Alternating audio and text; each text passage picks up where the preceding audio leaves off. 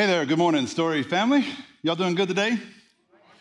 Good, good, good. Good to see y'all's faces and hear your voices. And I uh, hope y'all are enjoying yourselves here so far today, especially if you're new. I hope you found uh, the story to be a real warm, welcoming community of faith. Uh, my name is Eric. I'm the lead pastor here at The Story, and I'll do some teaching now for the next, oh, who knows how long.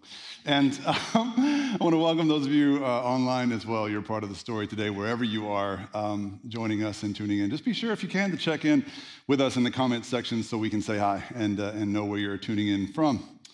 Okay, uh, so a couple quick things before we get to today's message. First of all, I, I want to thank everybody that came out yesterday to the, uh, the serve day over at our, our new home. It's very exciting. And, uh, and I had like 60, 70 people show up and work in the heat all day long, uh, restriping the parking lot, which I didn't think we would do very well, but we did very well. And so you guys uh, outpaced my expectations. Not that I had low expectations of you, I've just seen that go horribly wrong in the past. But y'all are awesome, and lots of other great things that happen, so thank you for that. Um, a couple things on the horizon. Um, the story is really having a blowout this fall for Fall Fest. Um, we're really thanking God for all of his goodness and provision. So uh, later this month, we'll have Fall Fest our staff has been really asking me to ask y'all for some help in one particular way, especially. Um, if you could go to the website this week, thestory.church, find the, the Fall Fest registration page, you will see a link to our Amazon wish list. Now, I'm not going to ask for a show of hands, but my, my hunch is we have some people in this church who love to shop. Is that right? Now you can shop for Jesus, okay? So you can get your priorities right, shop for Jesus, and uh, we have that wish list to, that'll make that um, that event just go off great. It's going to be over at our new campus later this month. So thank you all in advance for that. Also, you've heard me talk about Prepare the Way, which is our newly sort of introduced fourth quarter surge um, push that we're doing to really bridge the gap um, financially. Y'all know we've had a ton going on this year, a lot of wonderful things. And the thing about wonderful things, uh, wonderful things often cost money. So we have um, suddenly come into sort of possession of, uh, or at least uh, temporarily, we're renting over at the museum uh, uh, over at the, the Heights in the Timber Grove. We're renting here, but those campuses cost money. We've obviously purchased our new campus. That's cost a lot to uh, maintain and get ready as the school has opened up there and all of that. So we're just asking for folks who might uh, have that bandwidth, that capacity to help us reach our fourth quarter goal. And we're about 20% of the way there, which is great given that we just announced this push two weeks ago. So you can visit thestory.church slash prepare to find out more and make your commitment uh, contribution there. So thank you all in advance. I know you all are going to come through like you always do because God is good and you guys are faithful. So, okie dokie. So we're going to get into today's um, message now. It is um, a message that's really close to my heart. This is part three of a 26 part series. So we're just getting started with this series called Acts of the Apostles. Um, and in this series, we're journeying through this New Testament book of Acts. It's a really underappreciated, I think, undervalued book in the New Testament. It's right there in the thick of it all, but people seem to not pay as much attention to it as we do the Gospels and Paul's letters, for example. Um, but Acts is right there. And today's part of Acts that we're looking at in the latter part of chapter 2, it really does tackle a question that I think is vital to our mission. So, the mission at the Story Church, if you're not familiar, is to inspire a certain subsect of people. We're not here just to inspire Christians to be better Christians, although if that happens, that's a great byproduct of our mission. But the mission is to inspire non religious people, skeptics, agnostics, atheists, even people that just are not on board with Christianity at all, to inspire that subset of people to follow Jesus. And the question that's addressed in today's reading from Acts is a question that I hear maybe most often um, an inquiry that I hear from our target audience about Christianity, about Jesus, and what we're all about here at the church. And the question's basically this What, if anything, is special or unique um, or exclusive or whatever about Christianity? Uh, maybe a, another way of saying it was, would be why do Christians speak and act as though we've got it? And sorry, not sorry to everybody else who has something less than what we've got, you know? And like, where do we get off saying our way is not just the best way, but the only way? On what authority do we say that? Based on what? do we have this sort of bravado when it comes to the truth that we found in Christ? Now, first of all, I would say we need to check ourselves with our bravado, right? Somebody once told me that arguing with a Christian is like playing chess with a pigeon. Like, no matter how good you are at chess, the pigeon's gonna knock the pieces over and strut around like you won. And sometimes that's how it feels to non Christians to talk to Christians about what we believe versus what other people believe. So let's be careful about that, but at the same time, let's not shy away from the truth that we found in Jesus, which for us, let's not be ashamed of it. It is the truth, as best we can tell. The truth, not a truth. The truth, not my truth or your truth, but the truth that we found in Jesus. What is it about Christianity that makes it so special?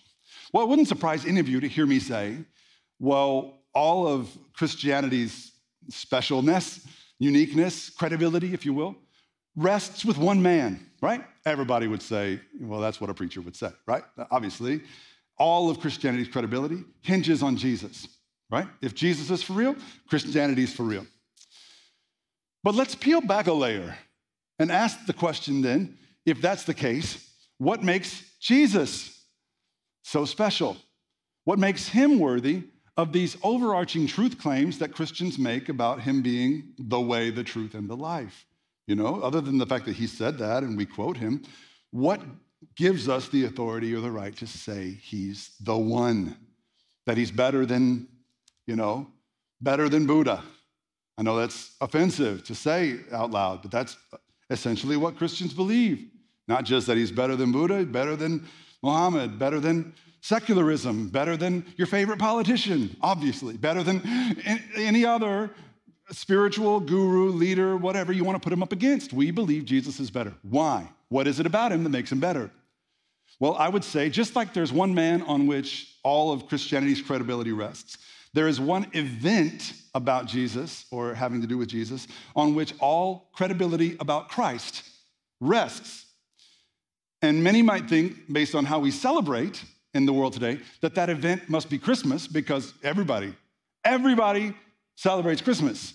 Everybody the world over. Even angry atheists will stock up and go into debt to buy Christmas presents. It's the most fascinating thing in the world to celebrate the birth of Jesus, right? But, but as much as we celebrate Christmas, the birth of Jesus isn't what sets him apart. If we didn't know anything about his birth, we could still believe what we believe about Jesus. So it's not his birth that sets him apart. Is it his death? You know, we wear the crosses. We have crosses everywhere in the church, and, and, and Christians the world over have always lifted up the cross as sort of the symbol of our faith. Is it the cross that sets him apart? No, it's not the cross. He wasn't the only person who died on a cross. You know, lots of others died on crosses, lots of other revolutionaries and upstarts and gurus, teachers, spiritual leaders, politicians, everybody that's tried to do something worthwhile in the world has faced persecution and in some cases even government sanctioned execution like Jesus. So that's not what makes him special. So it's not his birth, it's not his death, and it's not even anything in between his birth or his death, his teachings and miracles, etc. It's just the resurrection. The resurrection alone is what sets Jesus apart from everyone else who people want to put on the same plane as Christ. Just the resurrection. And I'm not just coming up with this in 2023. This is what Christians have always believed. Even if Jesus did everything else the Bible says he did, Christians believe he did, but he didn't walk out of his tomb, we're wasting our time here. You should not be here. Christianity is worthless without the empty tomb. And, you can question everything else. Everything else you read in the Bible. If, you come to Christ and you're not sure about the Bible, but you're sure that he walked out of his tomb, that's all it takes to be a Christian. To believe that, profess it, give your life to Him. That's it. And then work, he'll work with you throughout the rest of the Bible. He'll show you how the virgin birth could have happened. He'll show you why Leviticus makes sense. Once you settle what you believe on uh, about the, the resurrection, this is what Christians have always believed. This, take, for example, from this is around the year 50 AD. So this is, you know, first generation Christianity. 1 Corinthians 15, verses 14 to 19. And then I promise we'll get to Acts. But uh, this is what Paul wrote If Christ has not been raised, our preaching is useless, and so is your faith. For if the dead are not raised, Christ has not been raised either. And if Christ has not been raised, your faith is futile. Your faith is futile, worthless, and you are still in your sins. If only for this life we have hope in Christ, we are, of all people, most to be pitied. So everything hinges on the resurrection. And if you're sitting here questioning Christianity, welcome, by the way, I'm glad you're here. I just want you to know the only issue that really should be before you is what you make of the resurrection. The Christian claim that Jesus walked out of his tomb. And if you question that, I just want you to have the same courage in doubting your own doubts about Christianity as you have in doubting Christianity. If you'll humor me for the next few minutes, okay? So, uh, today's events from Acts chapter 2 take place almost two months after the resurrection. So, this is fresh. Like two months isn't that long ago. Two months, just for reference, was the Maui wildfires. That story's still in the news in some, in some ways. So that's how much time had passed between the resurrection of Jesus and the events of today's uh, reading from Acts chapter 2. Let's dig into it. Acts chapter 2, verse 22 uh, is where we will begin. If you want to take your Bible or um, maybe, uh, maybe a Bible app or something, you also have study guides, although those don't have the scriptures in them verbatim but I hope you'll follow along in the Bible one way or another. Acts 2, verse 22. This is Simon Peter. Fellow Israelites, he said, Listen to this. Jesus of Nazareth was a man accredited by God to you by miracles, wonders, and signs, which God did among you through him, as you yourselves know. This man was handed over to you by God's deliberate plan and foreknowledge, and you, with the help of wicked men, put him to death by nailing him to the cross. But God raised him from the dead, freeing him from the agony of death, because, remember this, it was impossible for death to keep its hold on him. Why would it be impossible for death to keep its hold on Christ? Verse 25 David, King David, this, this is an allusion to the. Uh, Old Testament, King David said about him, I saw the Lord always before me because he's at my right hand. I will not be shaken. Therefore, my heart is glad and my tongue is my tongue rejoices. My body will also rest in hope because you will not abandon me to the realm of the dead. You will not let your holy one see decay. You have made known to me the paths of life. You will fill me with joy in your presence. So the question is that Peter's about to address, who's David talking about? Because it could not have been himself. If you read it closely, and Peter tells us why in the next part of his sermon, verse 29 Fellow Israelites, I can tell you confidently that the patriarch David died and was buried, and his tomb is here to this day. What's he saying? David said that his Holy One would not see decay. Well, David's over there decaying right now. Like they knew where his tomb was in this time, and Jerusalem's not a big place, area wise. So he's like right over there, decaying, rotting, like the rest of us will rot in our bodies, in our flesh. So he could not have been talking about himself. Verse 30. But he was a prophet, and he knew that God had promised him on oath that he would place one of his descendants on the throne, on his throne, David's throne. Seeing what was to come, he spoke of the resurrection of the Messiah, that he was not abandoned to the realm of the dead, nor did his body, the Messiah's body, see decay. God has raised this Jesus to life and we are all witnesses of it. So by this time, Jesus had appeared to around 500 people or more than 500 different eyewitnesses. 33. Exalted to the right hand of God, he has received from the Father the promised Holy Spirit and has poured out what you now see and hear for David did not ascend to heaven, and yet he said, This is another psalm, this is Psalm 110 that he's quoting from King David. The Lord said to my Lord, Sit at my right hand until I make your enemies a footstool for your feet. Therefore, let all Israel be assured of this God has made this Jesus, whom you crucified, both Lord and Messiah. Let's stop there for a second. So, the short version of what Peter is saying here in his first sermon, which is pretty, pretty solid first sermon. Can we all agree? Like, have you ever heard a preacher give his first sermon? It didn't go like this, did it? All right. So Peter had a good teacher. Apparently, Jesus taught him well, but Peter's on fire here. And the short version is that, look, guys, King David, great patriarch of Israel, second most important figure in the Old Testament behind Moses, King David, great guy. But even David knew there would be a greater one to come. How do we know David knew that? Because he spoke of God's Holy One not seeing decay, not giving in to death. And that wasn't David he spoke of, that was someone else, someone higher than David. The question is who could be higher on earth than the king, the king of Israel? Israel is the most important kingdom on earth, according to the Old Testament. Who could be higher than the king of the most important kingdom on earth? And, and, he doubles down on this. He says in Psalm 110, the Lord said to my Lord, Look, the Lord, clearly the Lord is God, but who is David's Lord? He's like, he's saying there's someone between the Lord in heaven and the King of Israel. And in the, the, the ancient mindset, that would not have computed. Kings were often venerated in their own right, right? They were worshiped in many cases as divine. David wasn't, but it was still believed that he was as close to God as anybody. And now he's saying there will be an intermediary. There will be one who comes who is higher than me. There is a, there's a, definitely something going on here about a, a heavenly king, a king of kings. And, and there's this mysterious prediction that there would one day be a king in David's line whose kingdom would never pass away. Look, whose kingdom never passes away. Every king dies. The greatest of them die. All kings rise and fall. Only one king has never seen an end to his kingdom and never will. David is clearly pointing forward a thousand years to the life, death, and most importantly, the resurrection of the Messiah, Jesus Christ uh, it's a powerful mystery that even the most staunch critics and skeptics about Scripture have to reckon with. How did David have this foresight? Jesus uh, addressed this very question, this very psalm, Psalm 110, that Peter quoted David saying. Jesus quoted it too earlier in Matthew 22. Psalm 110, by the way, the most quoted Old Testament verse or passage in the New Testament. It's the most quoted and mentioned.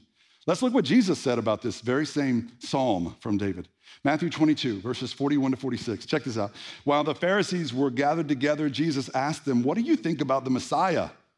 It's like Jesus. It's like, is this a trap, Jesus? Like, Jesus is sitting there asking them these questions. Like, but of course, they have such gumption that they're willing to, they think they can go toe to toe with Jesus. What do you guys think about the Messiah?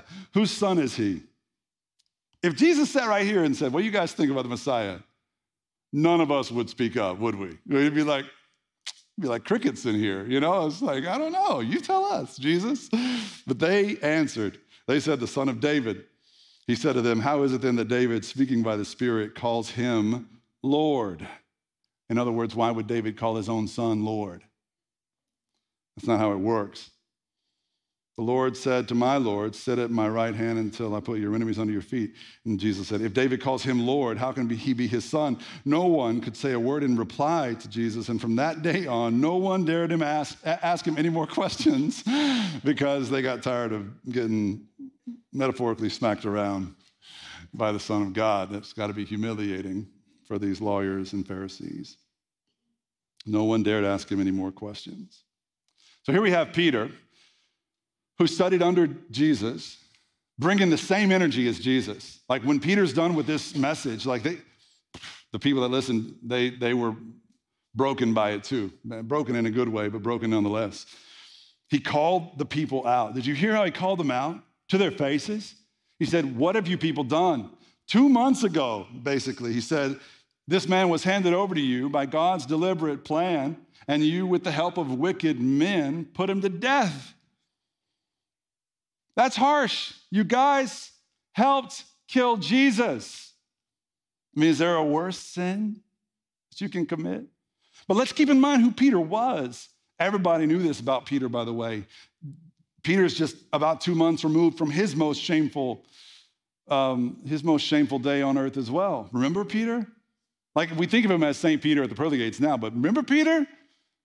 At the trial of Jesus, when the chips were down, the most important moment of his life, just hours removed from saying, Lord, I will never leave you. I am the rock. I am Peter.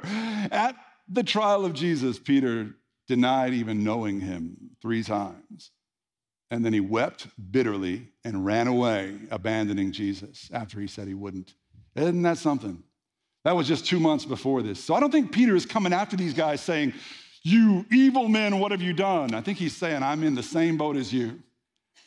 And like a fisherman would, knowing his audience, knowing their, their shame, he's baiting a hook to catch the people God's put in front of him. Now, he's not just telling them what they did wrong, he's also telling them it was all by design. Did you catch that part? It was by God's deliberate plan and foreknowledge. This is hilarious to me. It's like, all right, guys, guys, here's the bad news. the bad news is you did the worst possible thing anyone's ever done or ever gonna do. The good news is it was all part of God's plan. And don't you love it when a plan comes together? You guys did the will of God. You just did it horribly, horribly wrong. Like that's that's a very that's a very it's a tough thing for us to wrap our minds around. That intersection, right, between God's sovereignty, He knows everything, and uh, foreknowledge and all of that, and human stupidity and sinfulness and all. How do we reconcile that? The Bible has no problem with it. The Bible holds those things in tension, and and this is a great example of that. He's like, look. Uh, it was wrong what you did, but thank God he had a plan to save us all. This is Peter not just talking down to them, Peter also having been redeemed from his own worst sin. He's talking to a bunch of guys about how they can too be redeemed from their own worst sin of contributing to the crucifixion of Jesus. And then look what happened. Look how he broke them in, uh, in, in Acts 2, verse 37. When the people heard this, they were cut to the heart. These were people that showed up to protest Christianity. When the people heard this, they were cut to the heart and said to Peter and the other apostles, Brothers, what shall we do? Peter replied, Repent and be baptized, every one of you, in the name of Jesus, for the forgiveness of your sins, and you will receive the gift of the Holy Spirit. This promise is for you what promise? It's forgiveness of sins and the Holy Spirit. And he said, This promise is for you and your children and for all who are far off, for all whom the Lord our God will call, for all, he says. It's a beautiful, it's a beautiful image. With many other words, it says, He warned them and pleaded with them, Save yourselves from this corrupt generation.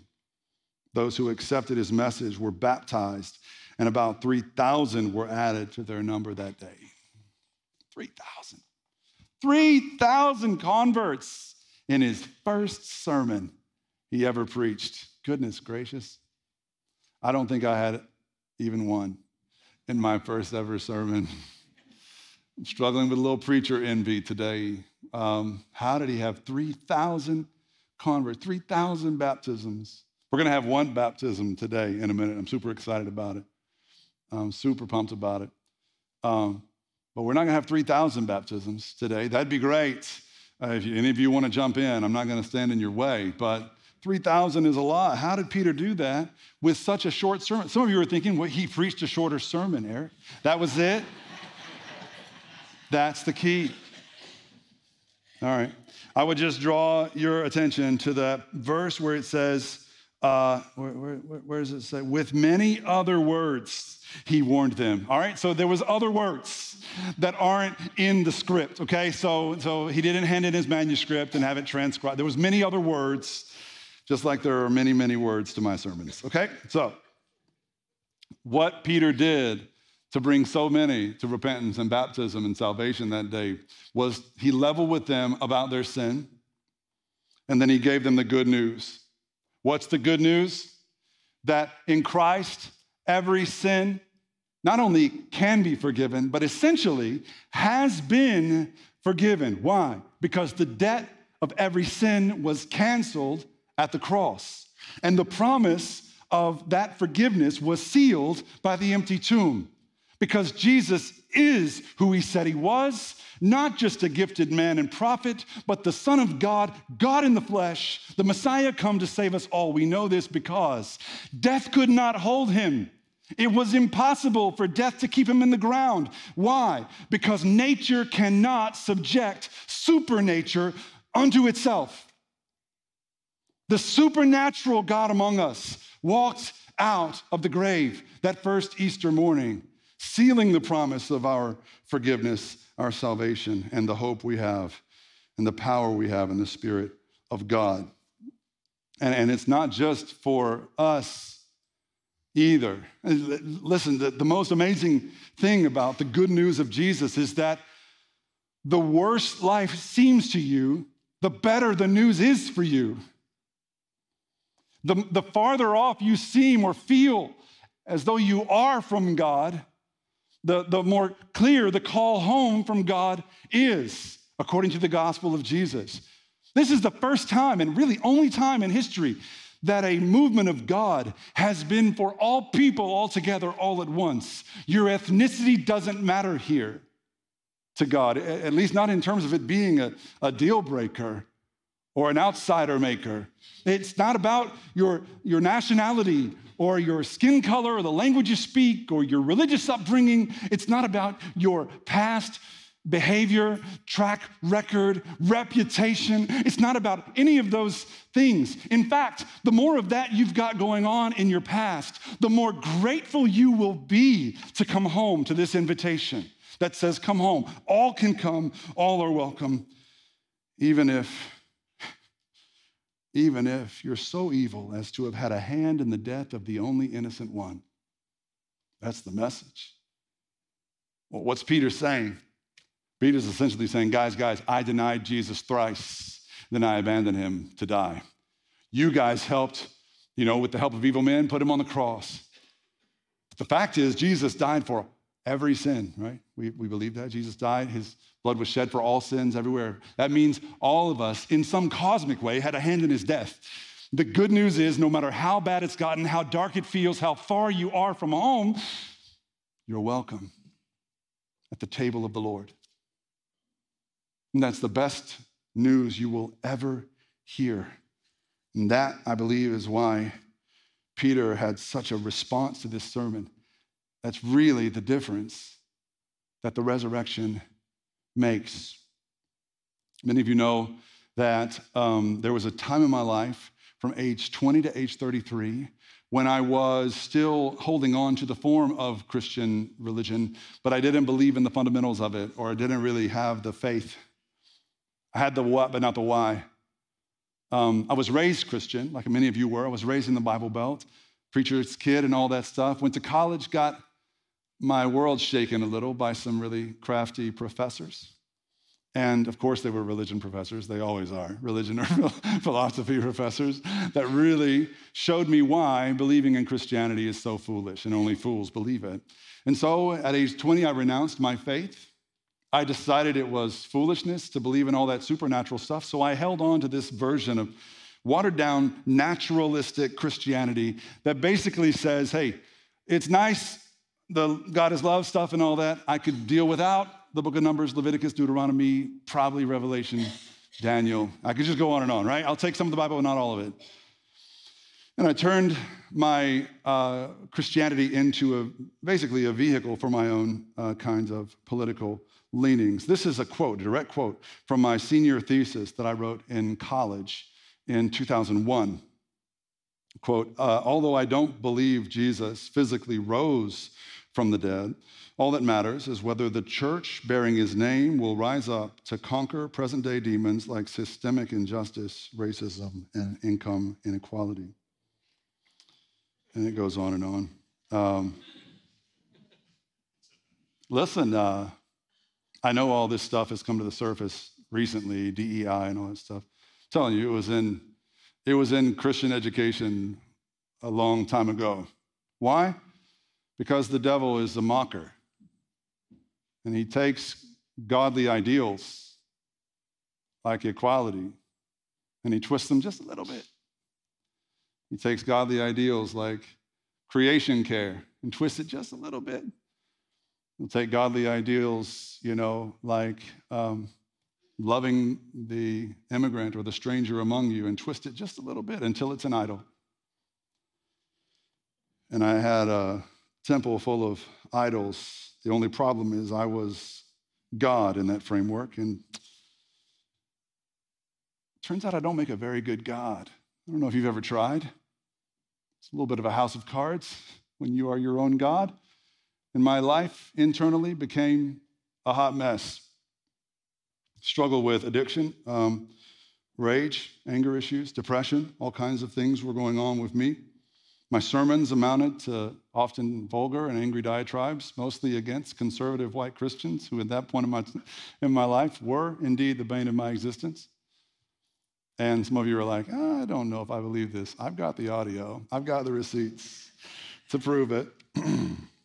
I really thought those people were pushing people farther away from the church and farther away from my conception of of God, it just, it just never occurred to me to stop and consider what right or what place I had speaking about a God in whom I had no vested interest, whom I refused to worship.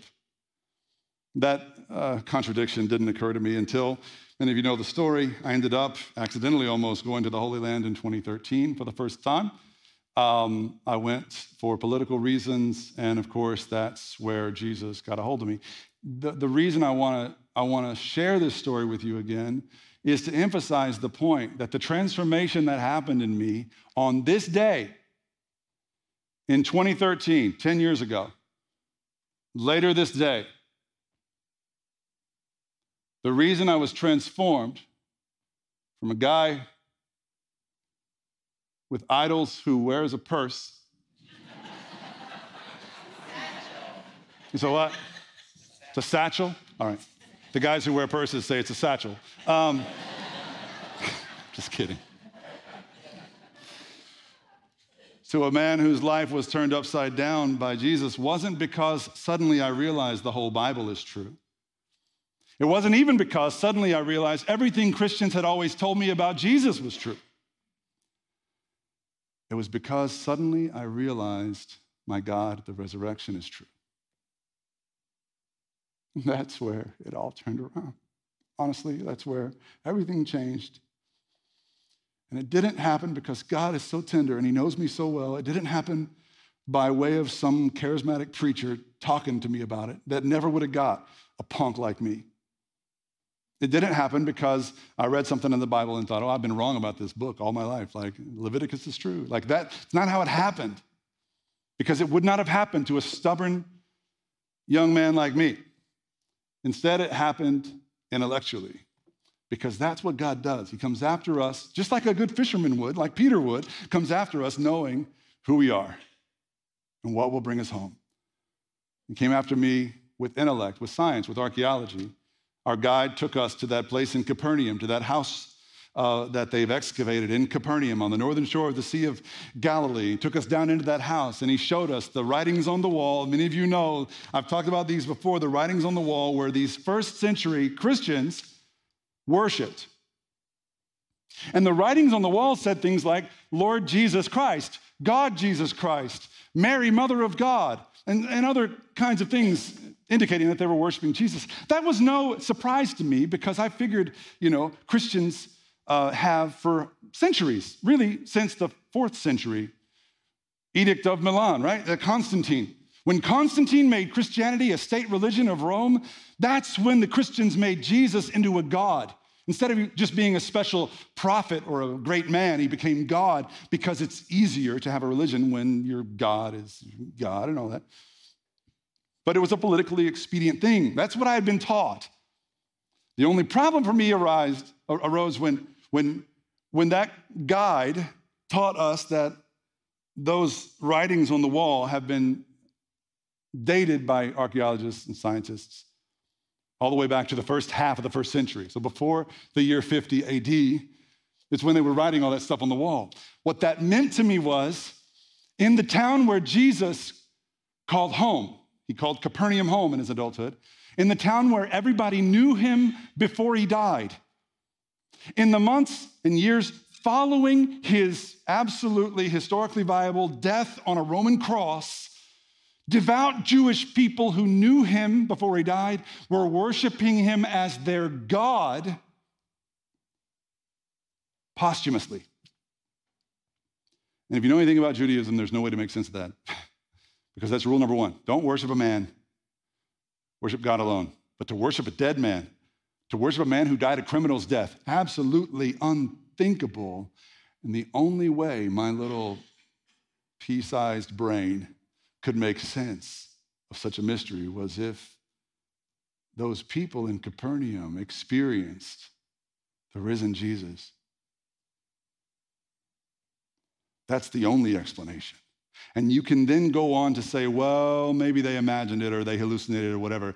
And it's up to you to decide whether it's more reasonable that 500 people had the same hallucination all at once or whether the supernatural God actually entered into creation and walked out of the tomb. That's up to you, and I understand why people land on different sides of that issue. For me, it all came crashing down. The world I had built, the world over which I was God, came crashing down. And I realized, my God, it's all true.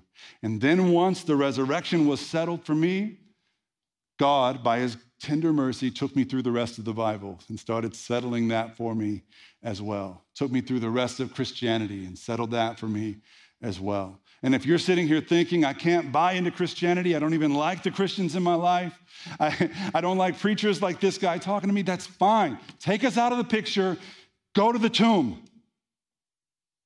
Figure out what you really believe. And don't let yourself make excuses about the tomb like, well, that could not have happened because you know, supernatural things don't happen because all we are is matter and energy and products of our own evolutionary process that has no guide behind it, no reason or rationality behind it. Ask yourself the question then, if that's what you believe, how in the world you trust what that evolved brain of yours produces. If it only produces what it produces because some unguided process of evolution deceived it into producing that, why do you believe what you think? Think deeper questions. Go deeper in your conversations. Seek the real truth. Be willing to doubt your doubts. And I believe you will find something that will blow you away, the same thing I found. I believe you will find the tomb is empty.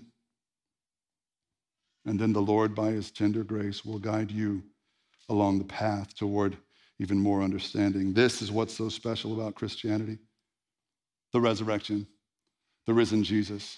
God among us, overcoming death, to show us that not even death is the end, that not even darkness will last, that evil will one day breathe its last breath in God's kingdom, and it will not win.